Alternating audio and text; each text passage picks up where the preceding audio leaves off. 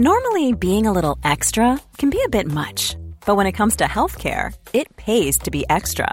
And United Healthcare makes it easy with Health Protector Guard fixed indemnity insurance plans. Underwritten by Golden Rule Insurance Company, they supplement your primary plan, helping you manage out of pocket costs without the usual requirements and restrictions like deductibles and enrollment periods. So when it comes to covering your medical bills, you can feel good about being a little extra. Visit uh1.com to find the Health Protector Guard plan for you.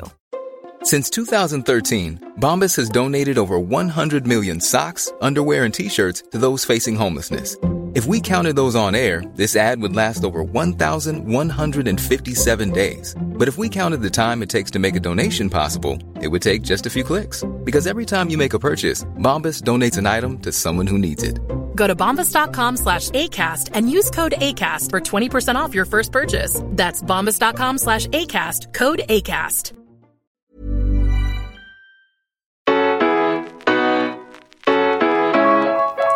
Dagens avsnitt träffar jag Baba Rivera, entreprenör som var med i podden 2018 och berättade om sin PR-byrå By Babba som hon drev på Manhattan.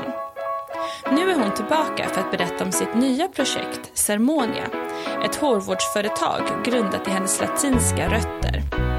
Babba pratar också om hur pandemiåret varit för henne då hon dels startat företag, välkomnat en liten bebis till världen, köpt ett hus på landet och renoverat. Allt detta har man kunnat följa på hennes Instagram där hon har cirka 150 000 följare. Det här samtalet spelades in i april 2021. Här kommer Babba Rivera. Men då börjar jag bara och säger välkommen hit Babba Rivera. Det är jättekul att ha dig här igen. Vi pratade ju 2018 och det var den första säsongen av podden som jag gjorde. Så tack för att du var med. Jag, det var verkligen, du var modig som, som ställde upp. Nej, det var så kul. Jag kommer ihåg, var vi på Spring Place då? Vi var på Spring Place precis och du drev din egen PR-byrå där, By ja. Babba. Det var jättekul att komma dit ja, det, är så fint där. Um, och uh, vi pratade ju mycket om din bakgrund då och hur du har liksom kommit där du var då, alltså som liksom drev din egen PR-byrå men också lite om din bakgrund på Uber och Away. Um, och många känner ju säkert igen dig från Instagram också för du driver ju har ett, ett konto med massa följare som jag tycker är otroligt fint, väldigt inspirerande. Okay. Jättekul, så vi ska prata mer om det senare tänkte jag. Men först så vill jag bara höra om ditt nya företag som jag är jättenyfiken på. Eh, Ceremonia som du har startat. Det var väl bara under det senaste året? Ja, vi gick live för sex månader sedan, så väldigt nytt. Ehm, det, Ceremonia kom en vecka innan min bebis, nej, min Jo, nej, min bebis kom en vecka innan ceremonia. Så var det. eh, så de är liksom, eh, jag håller koll på hur, hur, gam, hur gammal ceremonia är genom att eh, jag vet hur gammal min dotter är. ja, dina två, du fick två barn förra året kan man ja, säga. Ja, exakt. Det var mycket där i oktober. Eh, Alma, min dotter, kom fem veckor för tidigt. Så det var liksom inte riktigt planen. Men livet går ju aldrig som planerat ändå. Så att, nej, allt är i Ganska sin ordning. dramatiskt. Ja, men jag hade ju liksom inte alls vi hade inte packat någon sån här sjukhusväska eller vad det heter. Eh, så jag förstod inte alls att vi var i in labor utan jag var, nej, men jag var lite magknip kanske. Kanske åt något dumt. Oj. Ja, men vi, vi, vi ska prata om det också, för det är ju en fantastisk eh, händelse. Det hände så mycket för dig förra året, ett maxat år. Ja, verkligen. Det är galet hur... Eh Ja, jag vet inte. Det blev väl liksom att mycket som man hade... Många frön man hade sått kom liksom ut i blom under eh, covid-året. Eh, allt från för ett nytt företag, stängde förra företaget, eh, fick bebis, skaffade hus och tog körkort, skaffade bil. Oj, grattis! Men, men, eh, men Ceremonia, hur länge hade du planerat det och funderat på att starta någonting eget? Ja, nej men idén kom liksom... Jag har väl alltid... Jag är ju en entreprenör så jag sitter alltid och tänker på liksom, vad händer i världen, vart är världen på väg och vad, är, vad skulle vara kul och eh, jag och min man sitter ofta och liksom bara för skojs skull eh, leker med, med tankar. Och ofta är det mest lek. Ehm, men eh, jag kommer ihåg ganska tydligt, vi var på eh, Paris Fashion Week, eh, detta var 2019 i september. Och jag hade Eh, jag var ganska trött på att resa då, så jag var inte så jättesugen på att åka dit egentligen. Eh, men det är ju kul och det är bra för jobbet och sådär. Så, men så fick jag övertala min man att komma med. Så tänkte jag, men då känns det mer värt, för då får vi lite liksom, eh, tid tillsammans och så jobbar jag och kan, kan jobba på hotellet medan jag är på alla visningar och sen så kan vi gå på lite mm, Parisian date nights och sådär. Eh, och så hade vi en kväll då vi satt på hotellets spa och eh, jag beklagade mig lite om att eh, konsultvärlden, jag drev ju en byrå i slutet av dagen, även om jag tyckte det var jättekul att liksom bygga bolag, så är vi ju i slutet av dagen konsulter. Eh, vi konsulterar våra kunder och de gör som de vill i slutet av dagen. Och, eh, ja, och ibland kände jag lite att oh, gud, det är så tydligt för mig vad, vart världen är på väg eller vad potentialen är. Men det finns bara så mycket impact vi kan ha i rollen som konsulter. Ehm, samtidigt kände jag att det hade varit så himla roligt att starta Baba och eh, bygga ett team och jag insåg att det som jag var mest passionerad över var egentligen inte att vara konsult utan det var att bygga bolag. Det roligaste mm. med Baba var att bygga en kultur som jag kände mig stolt över, att eh, se potential i, i ung talang och hjälpa till att utveckla dem och få dem att överträffa sina egna karriärsförväntningar. Det var allt det som fick mig liksom att gå upp på morgonen och känna mig taggad. Så då frågade min man mig egentligen så här, men, men det kanske inte är byrå du ska driva egentligen. Han bara, du kanske ska liksom driva ett, ett, ett eget bolag på, liksom, på ett annat sätt. Och, och då började vi leka med tanken, okej okay, om jag skulle bara liksom börja om från början Om jag bara skulle starta något idag, liksom, vad skulle det vara? Utan att tänka på bagaget man har med bolaget man driver idag. Och vi landade ganska snabbt i att eh, jag har på senare tid känt en extrem avsaknad av eh, brand som eh, förstår sig på den eh, underrepresenterade målgrupper. Och närmast till hjärtat för mig är såklart då den latinamerikanska kulturen. Jag är latinamerikansk men född i Sverige och har kanske inte alltid varit jättestolt över mina latinska rötter. Och nu när man är lite äldre och reflekterar mycket över sin barndom så började jag fundera varför är jag inte stolt? Varför har jag inte varit stolt? Och jag landade i att hela min uppväxt så har jag alltid fått se framgång, att framgång equals white. Eh, alla framgångsrika personer man har läst om har varit vita, alla man liksom ser i magasin är vita. Ehm, eh, jag har liksom aldrig sett några framgångsstories med folk som är som jag. Mm, den här viktiga frågan med representation. Ja, men verkligen. Och jag inser nu hur viktigt det är för att eh, helt omedvetet så har jag bara byggt upp en idé om att att vara latinamerikansk är inte detsamma som att vara framgångsrik. Um, och, och samtidigt i USA, så sen jag flyttade till New York, så inser jag hur många personer där är som är som jag. I, i Sverige så var jag kanske ofta lite mer så udda fåret men i New York så träffar jag på så många intressanta latinamerikanska personer som gör hur mycket coola saker som helst. Mm. Men ändå i ett land som USA där 20% av befolkningen är hispanics så ser vi fortfarande väldigt lite representation. Och det så här, startade någonting i mig. Det, det, var nog liksom startpunkten på att ja, men det, det är någonting här. Um, så jag gjorde massa research om, om så här, consumer insights för um, ja, men, the future generations i USA. Och det blev väldigt tydligt att uh, framtidens ekonomi är ledd av minority groups. Och uh, den största minoritetsgruppen i USA är hispanics. Det är en extremt ung målgrupp. Eh, medianåldern är 27. Mm. och eh, hispanics i USA är extremt tech-savvy. Eh, de är early adopters. Eh, många av oss var först på TikTok. Eh, och det finns alla de här datapunkterna som visar på att det här är extremt liksom, ja men verkligen framtidskonsument. Eh, och, och, det stämmer inte riktigt överens med den här stereotypiska bilden man har kring latinamerikansk liksom, konsument eh, som har funnits tidigare. Eh, tidigare har man tänkt på eh, latinamerikansk konsument som någon som min mamma som kanske inte har ett fast jobb, inte tjänar så mycket pengar, eh, städerska, eh, pratar inte språket. Men vad som är intressant i USA är att den målgruppen, eh, min mammas generation av hispanics, det är nu en minoritet. Så mhm. majoriteten av hispanics i USA är unga personer som jag som har ja, men liksom, två kulturer i princip. Så precis på samma sätt som jag känner mig väldigt svensk och väldigt latinamerikansk så känner sig hispanics i USA väldigt amerikanska och väldigt latin på samma gång. Um, så det var startpunkten och sen så um, eftersom jag har väldigt många följare på Instagram så har jag privilegiumet att har ganska bra koll på vad som är på väg in. Jag får ofta pressreleases, jag får testa produkter tidigt.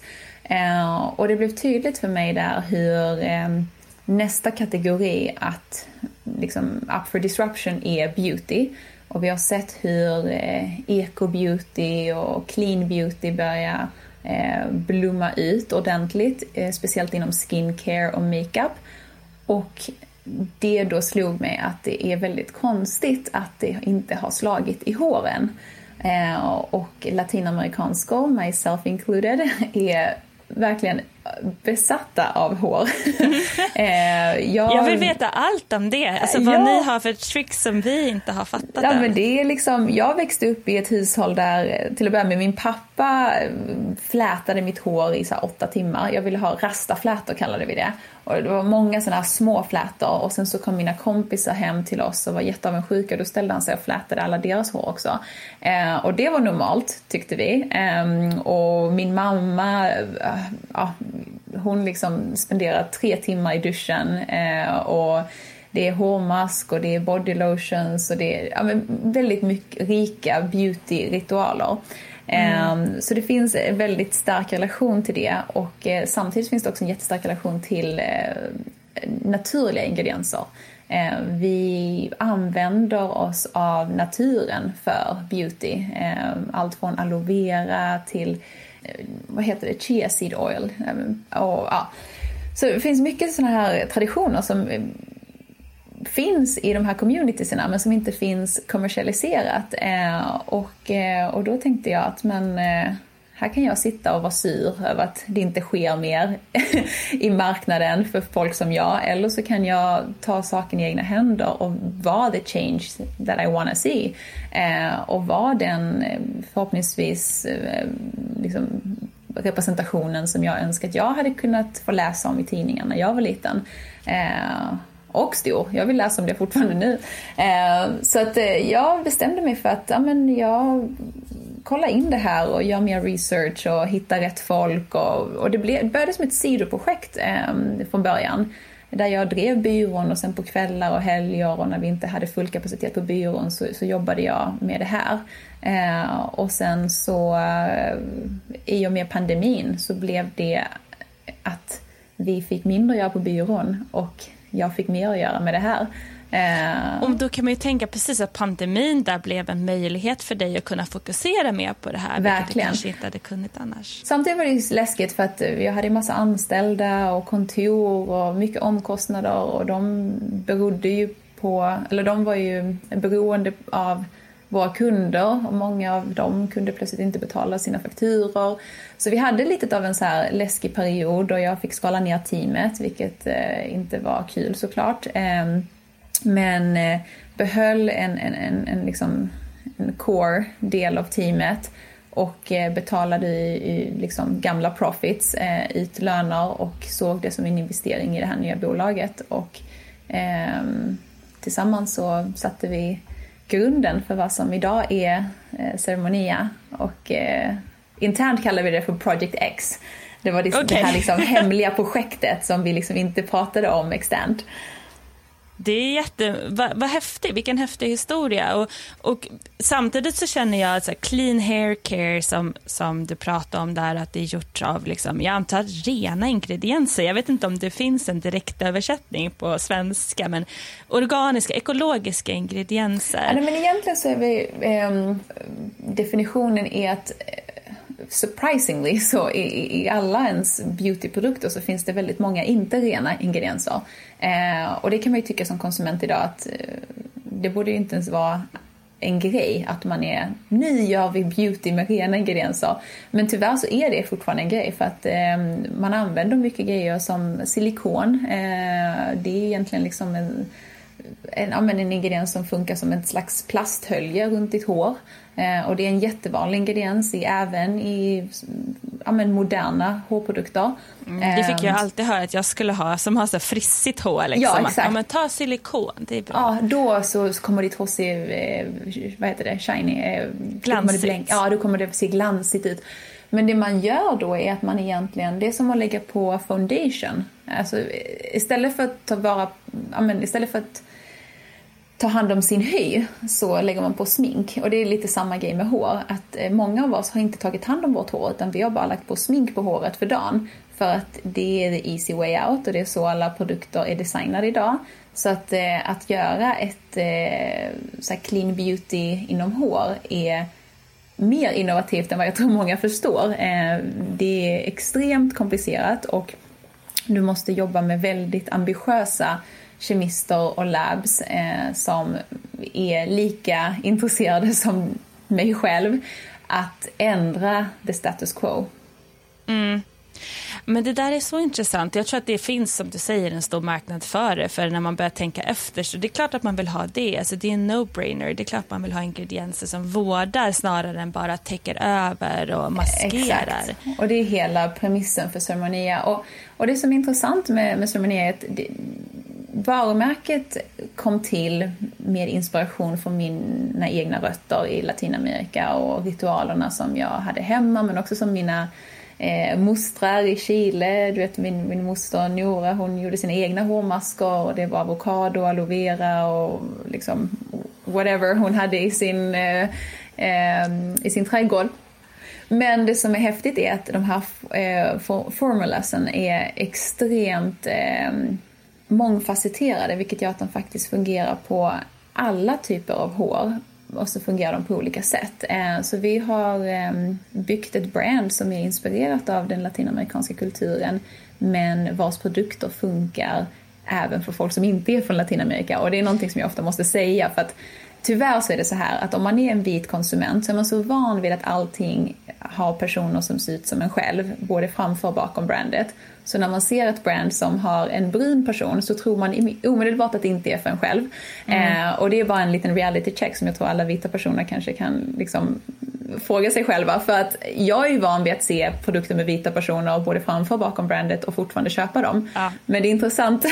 jag, bara, jag sitter här typ och skäms. Nej men alltså precis, för jag, det var första jag tänkte, jag bara jaha, kan jag, kan jag använda produkterna? Alltså, det, och det är säkert en fråga du får väldigt ofta. Ja, precis.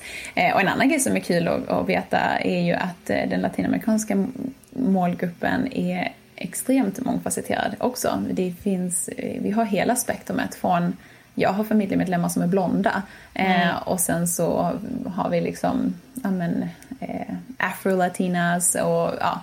Eh, så att det, det, hela spektrat ryms inom latinx. Eh, och Vita därav... konsumenter får liksom dubbelchecka sina, sina fördomar här. Exakt, eh, och det, jag säger det med glimten i ögat. Det är ju, det, sådana här förändringar, eh, strukturella förändringar tar ju tid att, att hämta. Men men det är kul att se. Vi har jätteintressanta eh, kunder eh, som köper Ceremonia. Såklart så har vi ju jättemånga eh, personer som identifierar sig själva som Latinx som köper brandet och tycker det är kul att se ett brand som har modeller som ser ut som dem. Eh, men sen eh, ser vi jättemånga som är icke-latinx, blonda personer som har varit på lite av en sån wellness-health-journey eh, eh, där man eh, har letat efter någonting som är bättre för håret och bättre för miljön och som faktiskt funkar. Och realiteten är att det finns inte så jättemycket sånt i, inom hår än och, och där har, tror jag att vi verkligen kommer in och vi erbjuder någonting som har, faktiskt har saknats. Mm. Men det där är också intressant, för verkligen, jag pratar för mig själv nu, men det är ju, man söker hela tiden efter vad man tror ska vara nästa så här, mirakelprodukt. Ja. eh, och eh, gå på såklart alla möjliga typer av marknadsföringsgrejer, men jag känner nog också av att så här, trenden kanske har pekat lite mer mot nu att faktiskt använda produkter som snarare vårdar än att täcka över. Eller liksom ja. snarare bygger upp en, en hälsosam hår och hud än, än maskerar. Och så det är väldigt intressant. Men, men jag tänker också att, så här, att den här marknaden av hårvårdsprodukter och så är, alltså det finns ju så mycket. Det finns ju alla möjliga, och det är ganska likriktat. Det ser ut nästan ungefär samma. Det måste ja, vara svårt alla ändå att marknadsför sig på samma sätt och ja. många har ju dessutom samma formuleringar. Man kan liksom gå till ett labb och vara så här, jag, ska, jag vill köpa ett schampo för friss eller för antifriss och sätta min logga på. Ja, varsågod, ja. välj. Ja, precis. eh, men det måste vara svårt ju... för er att sticka ut ändå och nå fram till konsumenten och säga, men vi är annorlunda. Hur, ja. hur gör ni det? Ja, alltså det ena är ju att vi har ju autenticiteten att backa upp det. Vi har gjort alla våra formulas från grunden. Eh, det, det, finns inget i vår formula som är eh, vad heter det, så stock eh, inventory från, från manufacturers. Utan vi har gjort allting helt själva från grunden. Vi jobbar med naturliga ingredienser från Latinamerika. Många, vissa ingredienser känner folk till, som till exempel aloe vera. Eh, vissa har folk aldrig hört talas om. Eh, Babasu Oil och Kupuasu Butter. Det, det, är liksom väldigt så här, eh, obskyra ingredienser eh, som vi vet funkar. Eh, och eh, nästan alla naturliga ingredienserna som vi jobbar med har egna eh, studier som backar upp, som är liksom science-backed, att den här ingrediensen hjälper mot det här. Eh, så vi brukar tänka på oss själva som eh, ett brand som existerar mellan, eh, mellan natur och science egentligen. Eh, liksom vetenskap och natur kan gå hand i hand. Eh, och, och, det var från den premissen som Ceremonia eh, kom till. Ehm, mm. Men om man tänker liksom på om jag tänker på min egen beauty eh, journey så har jag verkligen på senare, speciellt också när jag blev gravid, blev det extra viktigt, bara börjat fundera lite på vad är det jag lägger på ansiktet eller på kroppen, vad är ingredienserna i det här och vad gör den här produkten för mig egentligen? Eh, och jag tycker det har varit så himla kul att se utvecklingen i, på marknaden, speciellt när det kommer till hudvård och smink. Ehm, jag brukade hata smink, jag tyckte det kändes bara som så här, jag vet inte, liksom smuts i ansiktet som bara kliar. Och, och, nu börjar vi se sminkprodukter som är i princip hudvård med lite mm. färg. Och, och, det är lite den approachen vi vill ha till hår. Det är vårdande först och sen så hjälper det till att styla det också. Men grunden är att det ska vara vårdande för dig. Mm. Ja, men jag tänker på, nu under pandemin så har man ju inte använt så mycket smink. Eh, och sen när man börjar göra det igen så, har man, så märker i alla fall jag verkligen så här, hur det är, men som jag, jag har smink på mig nu. Alltså det liksom kliar lite och det känns fett i hud. Ja, det känns som att man har ett hölje liksom. Ja, och förut tänkte inte jag på det så mycket, men nu känns det så här, men gud, ska det verkligen vara så här? Eh, så att, alltså jag saknar det inte. Jag tycker det är ganska skönt att få slippa smink. Ja, verkligen. Nej, men jag tycker också det är så skönt. Och där eh, kan jag rekommendera en massa bra produkter som känns mer som hudvård, eh, som har lite tint. För det som händer när man har mycket smink är att man täcker sina porer. Och exakt samma sak händer med hårprodukter. Mm. När man eh, ackumulera mycket produkt, allt från torrschampo till hårspray till balsam och hårmasker som har silikon. Det, de produkterna eh, täcker till porerna i hårbotten och det allt bra hår kommer från en hälsosam hårbotten. Eh, så det är också en, en, en grej som vi känner oss väldigt eh, peppade på att utbilda just kring hårbotten. Ja, och kan inte du passa på att berätta då om, om, om din favoritprodukt? Nu vet inte jag vad det är, men jag, jag, vet, jag har ju sett och har ju använt, det är som en liten borste som man gnuggar mot hårbotten. Ja, exakt. Ja. Nej, men jag, alla produkter är mina favoriter såklart. Man kan inte ha favorites när du har babies. Men eh, om man tänker på vår bästsäljare så är det, mm, den heter The Scalp Power Duo. Eh, och tyvärr så säljer vi inte i Sverige än, men det, det kommer. Eh, Eh, så att eh, än så länge så får man sitta och lyssna på det här och bara tycka att det är jättesynd att man inte kan handla det. Men snart. Eh, den heter Scalp Power Duo. Det är en eh, hårbottenolja. Och, och, det kan ju låta läskigt, ska jag ha olja i hårbotten? Men de facto är att den eh, oljan gör att du får mindre eh, oljig hårbotten efter. Eh, och den hjälper till att lyfta upp all gammal produkt och silikon och Eh, smuts eh, som eh, lägger sig på hårbotten och som är väldigt svårt att få bort med shampoo alone.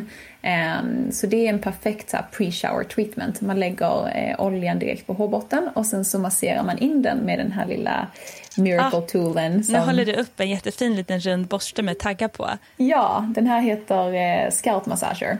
Den känns, det ser skönt ut. Den är så skön. Det blir som att ha lite spa hemma. Jag tror det har varit så himla skönt nu med pandemin. Folk har liksom haft lite mer tid att bara ta hand om sig själva. Och det man gör så här eh, cirkel, cirkulära eh, rörelser eh, längs hårbotten. Det ser så skönt ut när ja, du gör det, det på dig Jag ska sluta nu annars somnar jag. som en sån där som man hade förut, vet, som man har som, en, som kittlade hårbotten som man liksom ja, kunde exakt. med små. Men sånt där är faktiskt bra för hårhälsa och, och, det förstod inte jag då. Jag tänkte bara att det var lite liksom skönt med hårmassage. Men det faktum är att hårmassage gör att du ökar blodcirkulationen i hårbotten och det leder till mer hälsosam hårtillväxt. Eh, så ja, om man ska unna sig en, en hårmassage. Exakt, och under pandemin då, ett, många har gjort saker DIY hemma, alltså man har haft hemmaspan och man har färgat håret hemma och klippt sig själv och så vidare. Eh, men också eh, pandemifrisyrer. Alltså, ja, hur många är det inte som har växt ut sitt hår så och vill ha långa hårsvall nu eh, för man har inte kunnat klippa sig? Ja men verkligen, man, jag inkluderade i det. Jag hade ju en liksom kort, eh, ja, men vad, vad, heter det sån där frisyr? En liten bob, bob, eller längre ja, bob? Ja precis, en, eh, jag tror någon gång så var det någon som sa att det var en lob, long bob. Perfekt namn, eh, Jag hade det och lugg eh, och växte ut allting. Och faktiskt en annan produkt som eh, sålde slut för oss är ett eh, hårband, eller ett diadem snarare, som är som en, ett stort, eh, en stor fläta som vi kallar det Frida Headband, inspirerad av Frida Kahlo. Och den har varit en så här perfekt pandemitrick. Eh, man behöver liksom inte fixa håret, man bara sätter på det här diademet ah, och så smart. är man redo för sina videocalls. um, och bra när man håller på att växa ut lugg och grejer. Men nu när du sa Frida Kahlo så tänker jag också på hur ni har tänkt kring att bygga upp brandet på Instagram. För att eh, jag kollade här lite innan, Ma Maj Ceremonia har nästan 28 000 följare. Och, och bara för att sätta det i kontext för lyssnarna så har ju du 151 000. Det är helt otroligt. Eh, men hur har du tänkt att när du byggt upp brandet? För det är väldigt det är vackra bilder och det är en blandning av produktbilder men också lite så inredning och det är lite konstverk och det känns som att det håller sig till en och samma färgskala. Nej, men vår strategi med, med vår social media är att eh, lyfta upp eh, ja, rikheten i den latinamerikanska kulturen. Det finns så mycket ja, spännande design och konstnärer och platser och eh, ingredienser från Latinamerika som ofta inte får utrymme i media. Eh, vi, när, man tänk, när folk tänker ja, men Latinamerika så tänker de Mexikohatt och liksom piñata och, och tacos. Eh, gärna då Santa Maria tacos kanske om man är i Sverige. Och det är ganska långt ifrån eh, ja, men, rikheten som finns i vår kultur. Så att vi har tagit det on ourselves. Att eh, visa på eh, ja, men, inredning och ja, vi jobbar mycket med latinamerikanska eh, kreatörer. Eh, och ja, använder vår plattform för att lyfta upp det. Hey everyone, I've been on the go recently Phoenix, Kansas City, Chicago. If you're like me and have a home but aren't always at home, you have an Airbnb. Hosting your home or a spare room is a very practical side hustle. If you live in a big game town, you can Airbnb your place for fans to stay in. Your home might be worth more than you think. Find out how much at airbnb.com/slash host. Introducing Wondersuite from Bluehost.com Website creation is hard, but now with Bluehost, you can answer a few simple questions about your business and get a unique WordPress website or store right away. From there, you can customize your design, colors, and content. And Bluehost automatically helps you get found in search engines like Google and Bing. From step-by-step guidance to suggested plugins, Bluehost makes WordPress wonderful for everyone. Go to bluehost.com/wondersuite. Hey, I'm Ryan Reynolds. Recently, I asked Mint Mobile's legal team if big wireless companies are allowed to raise prices due to inflation. They said yes. And then when I asked if raising prices technically violates those onerous 2-year contracts, they said, "What the f*** are you talking about? You insane Hollywood ass." So to recap, we're cutting the price of Mint Unlimited from $30 a month to just $15 a month. Give it a try at mintmobile.com slash switch. $45 upfront for three months plus taxes and fees. Promo rate for new customers for limited time. Unlimited more than 40 gigabytes per month. Slows. Full terms at mintmobile.com. Mm, jag tycker det är härligt. Och, och, en annan sak som jag läste, det var ju också att du innan ni lanserade samlade in och jag vet inte hur man översätter det till svenska riktigt, men ni samlade in en miljon dollar i någon typ av funding innan ni, liksom, innan ni lanserade. Som känns ju som ett, eh, ett moonshot, alltså sån här, du vet, ett tillfälle som bara händer typ en gång i livet, en sån så här otrolig bedrift.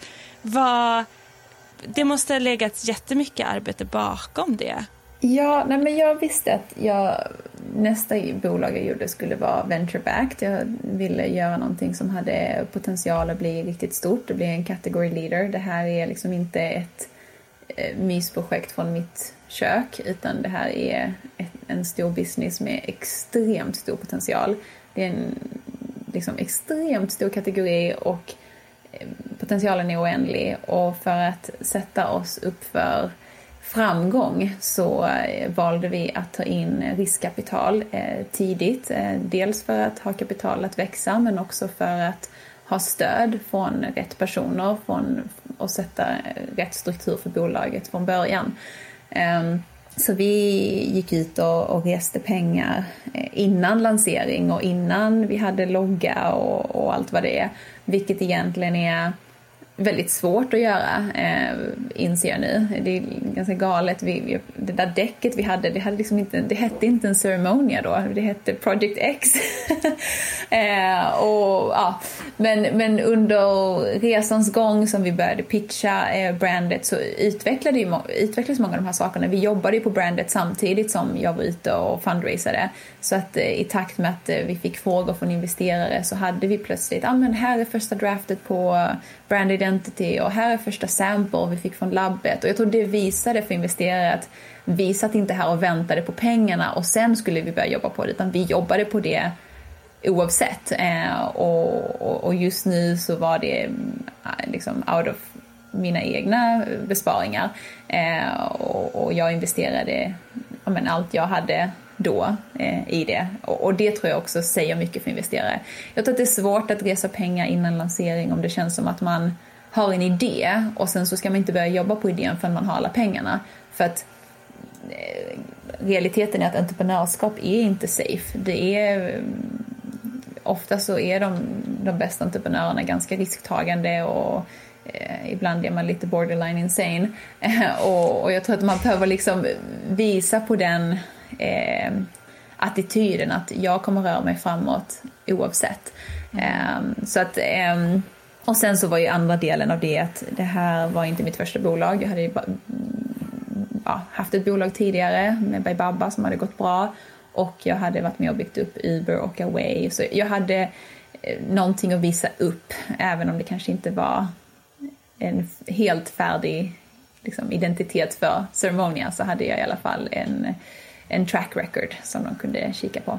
Ja, ja men jag, jag gillar det du sa i början där också, att så här, och sikta högt från början. Det här är ingenting som jag kommer göra från mitt köksbord, utan det här kommer bli en, en branschledare. Det är, ja. det är härligt att höra någon uttrycka det målet, bara, nej, men vi kommer bli bäst, vi kommer bli störst. Ja, nej, men, och jag känner verkligen väldigt starkt att det är drivkraften för mig. Vi, vi ska bygga något som är riktigt, riktigt stort och förändra eh, beautyindustrin och skapa representation och jag känner att jag har lyckats om jag ser stora jättarna plötsligt börja satsa på den här målgruppen. Det är eh, att lyckas för det betyder att vi har skapat tillräckligt mycket eh, vi, har lett vägen eh, till en mer diverse beauty-kategori. Ja, trailblazers, på, för att använda ett engelskt uttryck. Ja. Man, är, man är den som leder vägen.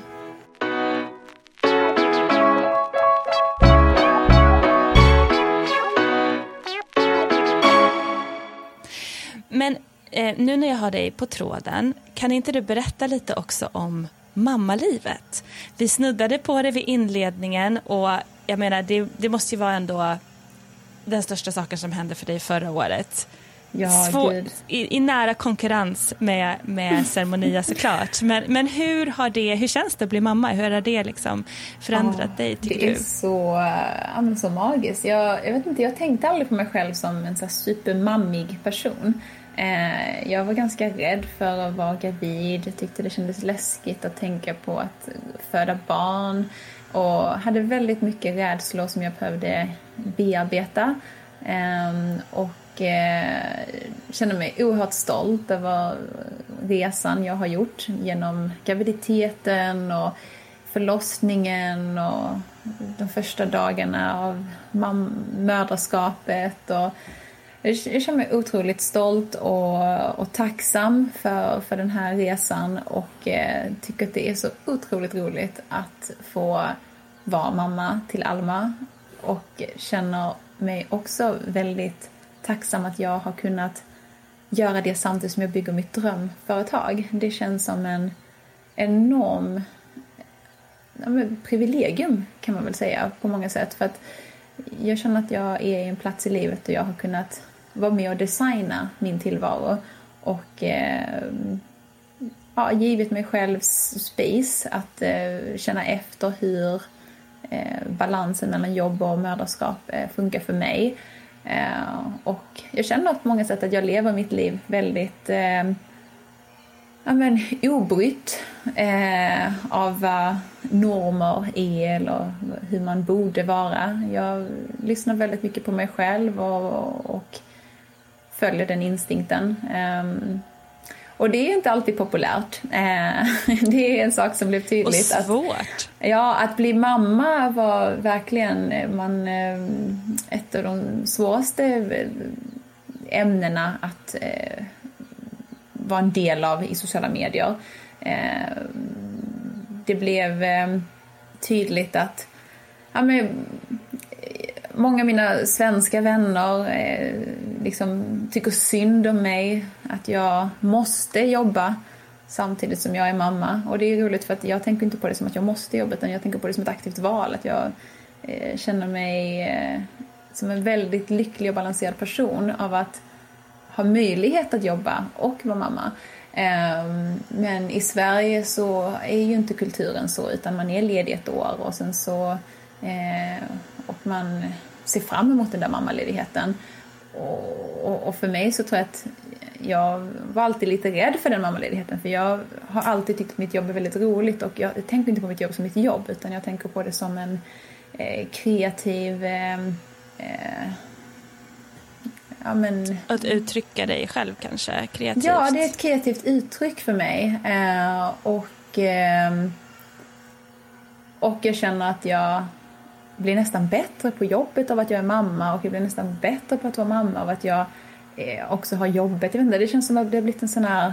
Eh, det funkar för mig och jag inser också att jag är väldigt eh, privilegierad idag med att driva eget bolag och kunna sätta mi, mitt egna schema och ha hjälp. Eh, Jag har haft eh, hjälp med bebisen och både från min mamma och från eh, nanny. Eh, så att ja, jag känner mig väldigt tacksam för hela den här perioden och eh, tycker att det är otroligt roligt. Och jobbigt och utmanande, men mest roligt. Ja, men alltså, ja, man kliver ju in i ett, ett träsk av många tyckare som förälder. Ja. Alltså det, det, alla har olika åsikter och alla måste också kunna få ha det såklart. Alltså man måste tillåta folk att ha olika åsikter. Och, och um, faktiskt, roligt nog, jag tycker pandemin också är lite liknande i att alla har uh, behandlat pandemin olika i liksom, hur rädd man är och vilka försiktighetsåtgärder man har vidtagit. Men att man måste liksom öva på det här och ha acceptans mot att Ja. alla får göra det som passar för dem. Um, och jag tycker det låter otroligt härligt att du kan lyssna på dig själv och så här gör jag och så här funkar bäst för mig. För jag tror att det är det enda sättet um, att kunna vara en bra förälder. Ja, det jag har insett också är att med mödraskap så är det, det är en extremt... Eh, eh, det, men det är en så svår uppgift så jag tror att det är många som känner att om man ser någon förespråka eller göra på ett annat sätt än man själv gör så känner man sig nästan personligt attackerad och känner att man måste förklara för världen varför så som man själv gör är bättre.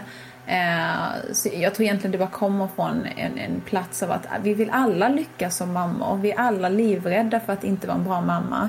Och, och, och det är någonting vi måste förstå och ha i åtanke att vi alla mammor och pappor för den delen är på en, eh, en resa som är jätteläskig och jättesvår.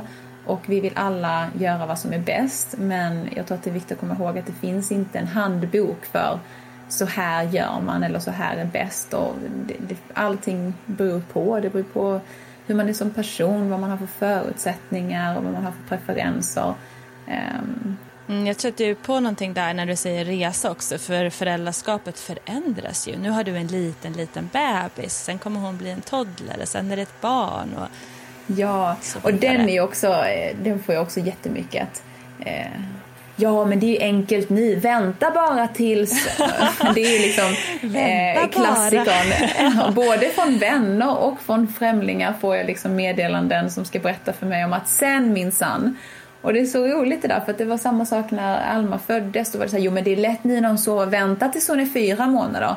Och sen så är hon fyra månader. Ja men nu är det lätt, vänta tills hon börjar gå. vänta tills hon ska börja äta. Och, och det, eh, eller så kanske jag bara ska vara i nuet och sen så får man ha tillräckligt mycket självförtroende att man kommer att lyckas lösa situationen när den väl uppstår istället för att oroa sig för den nu. Mm men helt rätt. Och jag kan tänka mig att någonting som du tänker mycket på nu är så hur du ska maximera din tid och prioritera för att få tid med, med företag, eh, eh, bebis och också eh, huset. För du har ju renoverat ett hus mitt uppe i, i allt detta också. Men, hur, hur, tänker du kring din tid? Har du några sådana knep för att få tid ja. med allt? Nej men det första knepet, och det här är kanske inte ett knep riktigt, men så som det funkar för mig är att eh, verkligen ta med min man på resan. Jag vägrar känna att jag är ensam förälder, utan vi, det här är någonting som vi båda vill göra, det här är någonting som vi båda gör tillsammans och det, och det är också någonting som är ett privilegium för båda av oss att vara med på och min, min man eh, vill vara närvarande och jag tror att att se till att han får vara det är en gåva eh, för honom eh, och för mig som inte behöver bära hela lastet själv. Um, så det är väl det första, att men, ha bra kommunikation med sin partner och se till att man hjälps åt och är lyhörd med vad som känns jobbigt. Uh, och vi pratar ganska öppet om saker som känns jobbiga eh, utan att man lägger någon eh, värdering i det. Ehm, till exempel så hade vi en, en period där jag tyckte det var jättejobbigt att få i mig tillräckligt mycket mat. Eh, för jag ammar och är så hungrig och eh, jobbar och har bebis så jag, jag kände liksom att det fanns inte liksom tillräckligt många timmar på dygnet för mig att eh, också ställa mig och laga hälsosam, bra kost eh, i tillräckligt stora kvantiteter så att jag kunde hålla mig mätt och kunna fortsätta producera bra mjölk för min dotter. Eh, och, och, det var ju någonting som jag tog upp, inte mm, på ett klagande sätt att det är helt sjukt att du inte lagar mer mat, utan det var mer så här, det här är ett problem som har uppstått och jag känner inte för att beställa mat på samma sätt som jag gjorde innan, nu när jag ammar. Jag vill kontrollera vad jag äter och liksom se till att det är bra oljor och att vi liksom att jag har en bra kost nu när jag inte bara äter för mig själv utan också för någon annan. Och, och, och då gjorde vi en plan för det. Okej, men då kanske man gör några storkok här och där eller man eh, hittar vissa leverantörer som man litar på och så kan man beställa mat från dem ibland. Och hur man än löser det så är liksom summa kardemumma är att man har en konversation om det och man eh, tar inte det personligt. Eh, och, och jag tror att det är viktigt att man som man och kvinna i ett förhållande kan få höja rösten för saker som känns jobbiga utan att det behöver vara den andra personens fel. Mm. Det behöver inte vara någons fel, det kan bara vara ett problem och vi kan lösa det tillsammans. Helt sant, jag ska låta min, min man ska få lyssna på det här avsnittet också som en liten, en liten pointer bara. Ja, du bara, laga mer mat. precis, precis, eller ta inte saker personligt. Ja, nej, men det där är så bra tips, speciellt nu också. Vi har levt ett år av att liksom mer eller mindre vara på varandra, alltså hemma. Man är alltid tillsammans hela tiden om man jobbar hemma. Så att, um, det kan vara bra, bra tips att ta med sig. Och ni har ju också renoverat hus. Ja. Jag måste bara, du sitter nu i ert hus och det, jag har ju sett det mest via Instagram och det ser ju helt fantastiskt ut, jättefint. Ja, Men har man någonsin kollat på inte vet jag, men drömhus kanske på, på SVT så vet man ju också att det är ganska jobbigt. Ja. Um, hur, hur har den resan varit? Ja, jag är väldigt glad att vi hade vår eh, lägenhet i, i Brooklyn eh, som projekt först. Vi eh, köpte lägenhet i Brooklyn för kanske, vad är det nu, tre, fyra år sedan? Tre år sedan tror jag det var. Men precis, för ni, eh. jag kommer ihåg att ni tittade på lägenheten när vi pratade då första gången. Ja, exakt. Ja, så kort efter det så köpte vi och eh, renoverade helt. Och då var vi lite mer naiva. Då var vi så här, ah, vi ska liksom helrenovera, det kommer bli så grymt. Och sen så lärde vi oss väldigt mycket genom den. Det blev jättebra, men det blev dyrare än vad man trodde. Det tog längre tid än vad man trodde. Saker som kändes väldigt eh, liksom straightforward var inte så straightforward. Eh, så att eh, det var en jättebra eh, lärdom eh, som vi då tog med oss in i husprojektet. Och det känns som att vi rättade till många av de naiva misstagen man gjorde eh, då. Och eh, var bättre på att ta hjälp där det behövdes eh, och eh, inte ta hjälp där det bara kostar. Eh, och, ja, så vi var ganska smarta med det och satte det på en nivå som kändes görbart. Vi försökte att eh, renovera så lite som möjligt med så hög impact som möjligt. Så jag var ju höggravid också när vi köpte huset så jag ville inte ge mig in i att riva väggar och du vet byta fönster och grejer utan nu, nu liksom, vad är MVP? Liksom, minimal viable product eh, som vi kan eh, göra med det här huset och få det kännas som vårt. Och sen så, vi kommer ju ha det här huset i liksom, hur länge som helst. Vi kan, vi, kan for, vi kan fortsätta göra grejer här. Vi behöver inte göra allt på en gång. Ja men vad härligt. Och så, precis, har man sett huset på Instagram så har man ju sett lite från behind the scenes från renoveringen. Eh, och ni har inrett väldigt fint det lilla jag har sett, alltså det, det, ser verkligen jättefint ut. Så jag är lite nyfiken på vad er stilinspiration har varit. Ja, ja men tack. Eh, nej men vi kände verkligen att det här är ett hus som vi ser oss själva ha väldigt, väldigt länge. Så vi investerade ganska mycket i att hitta rätt möbler och det får ta den tid det tar. Vissa möbler Mm, har tagit fem, sex månader att få hit för att de är specialgjorda. Ehm, och vissa möbler vill vi hitta antikt. Och, så vi har lite gap här och där där vi har en idé i huvudet att här ska vi ha en antik stol som vi inte har hittat än. Ehm, så att, ja, men väldigt eh, långsiktigt tänk. Eh, inga impulser och liksom snabbfix. fix. Ehm, men stilmässigt så skulle jag säga vi ehm, inspireras mycket av huset. Huset ligger på en historisk plats så det är ehm, en... Ja, huset är över hundra år gammalt. Så vi försökte liksom ha en balans mellan nytt och gammalt. Och skandinaviskt är en stor inspiration för oss såklart. Eh, vi har svensk tenntapet på vissa ställen. Um, och vilket känns extra kul i USA eh, när man bor här. Det är så unikt här, det är ingen som riktigt vet varför Nej, precis. Kommer. Alla som kommer in är så oh what mm. is this? Och man bara, have you heard of Joseph Frank? så känner man sig jätteintelligent, eller intellektuell.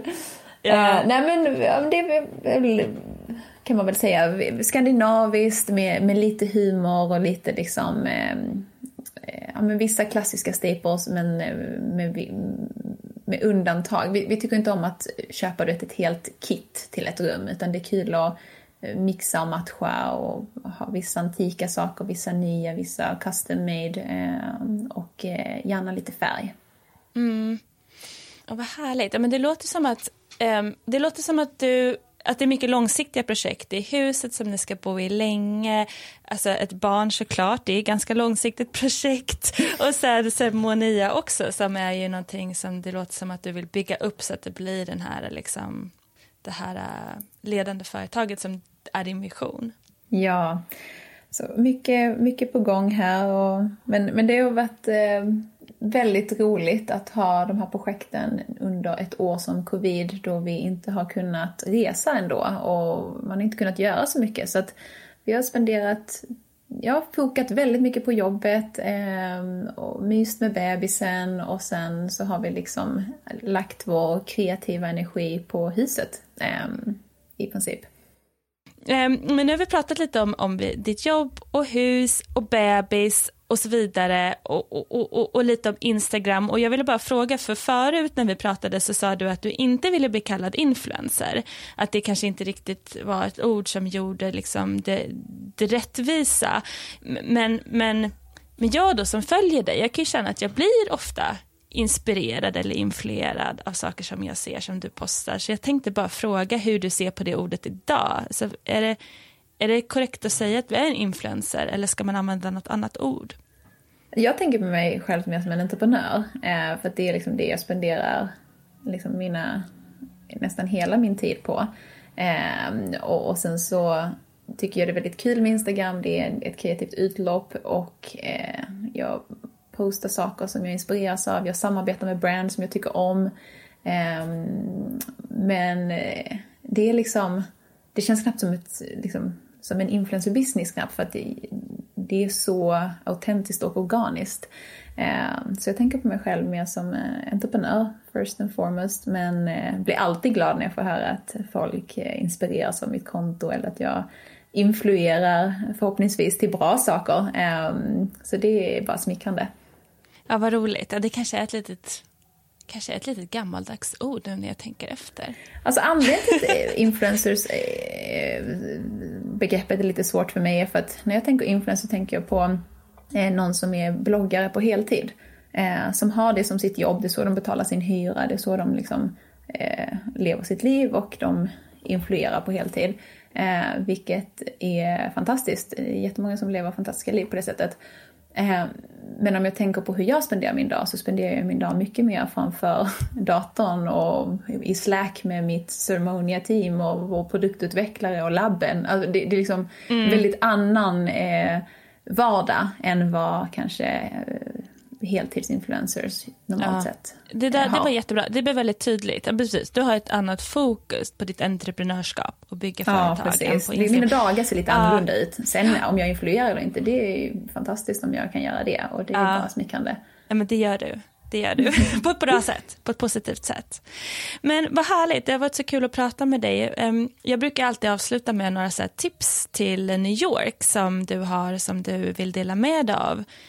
Um, och du får vara helt fri där. Det kan ju också vara någonting att göra upstate eller, eller någonting som, som du ja. gillar. Som, kanske någon business du tycker man ska supporta nu när det har varit lite tuffare tider eller... Um, ja, men jag älskar ju alla... Jag älskar ju New York. Vi, vi har ju kvar vår lägenhet i stan också för att jag känner att det är så kul att komma till New York och bara ja, men, gå till alla underbara restauranger och allt vad det är. Eh, en business som jag har investerat i och som jag älskar att gå till är Chillhouse i eh, Soho. Eh, de har också en e-handel men eh, jag tycker det är jättekul att besöka Chillhouse flagship eh, eh, jag skulle säga butik, men det är egentligen mer som ett spa.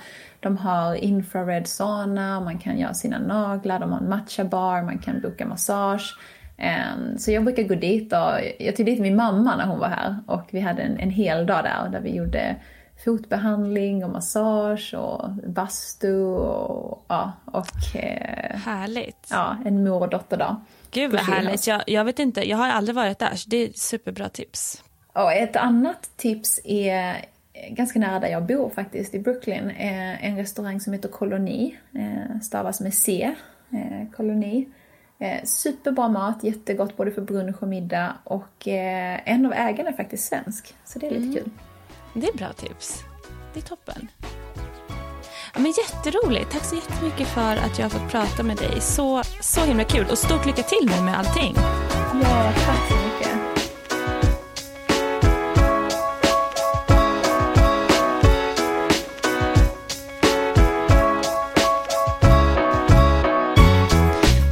lyssnat på Baba Rivera berätta om sitt nystartade hårvårdsmärke Cermonia som än så länge bara finns att köpa i USA, men snart även i Europa. Du kan redan nu följa märket på Instagram, där heter de MyCermonia och Cermonia stavas med C. Det här var Amerikabrevets allra sista avsnitt. Ett stort tack till dig som har lyssnat idag och tack till alla ni som har varit med i podden. Och om det här är det första avsnittet som du hör så finns alla tidigare avsnitt inklusive det med Babba från 2018 överallt där du prenumererar på poddar. Jag kommer fortsätta posta på Instagram lite sporadiskt framöver med podcasttips och projekt som jag jobbar med. Så följ oss gärna på Instagram och där heter podden Amerikabrevet. Tack för att du har lyssnat idag. Jag heter Fanny Reuterswärd och vi hörs. Hej då!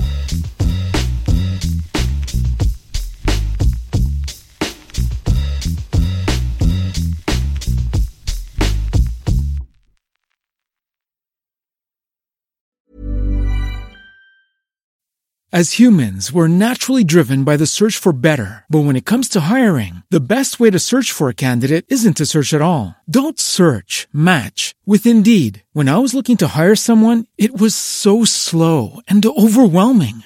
I wish I had used Indeed. If you need to hire, you need Indeed. Indeed is your matching and hiring platform with over 350 million global monthly visitors, according to Indeed data, and a matching engine that helps you find quality candidates fast. Ditch the busy work. Use Indeed for scheduling, screening, and messaging so you can connect with candidates faster. And Indeed doesn't just help you hire faster. 93% of employers agree Indeed delivers the highest quality matches compared to other job sites, according to a recent Indeed survey. And listeners of this show will get a $75 sponsored job credit to get your jobs more visibility at Indeed.com slash podcast. That's Indeed.com slash podcast. Terms and conditions apply.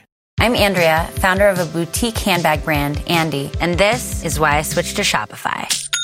I tried three other platforms prior to Shopify, and I remember my breaking point was when I would try to make one little change and my entire site would go down. Shopify made it really easy for me to shift everything over and hit the ground running. I was able to migrate my products and all of my customer information over. Get a $1 per month trial period at shopify.com slash listen. Go to shopify.com slash listen to take your business to the next level today.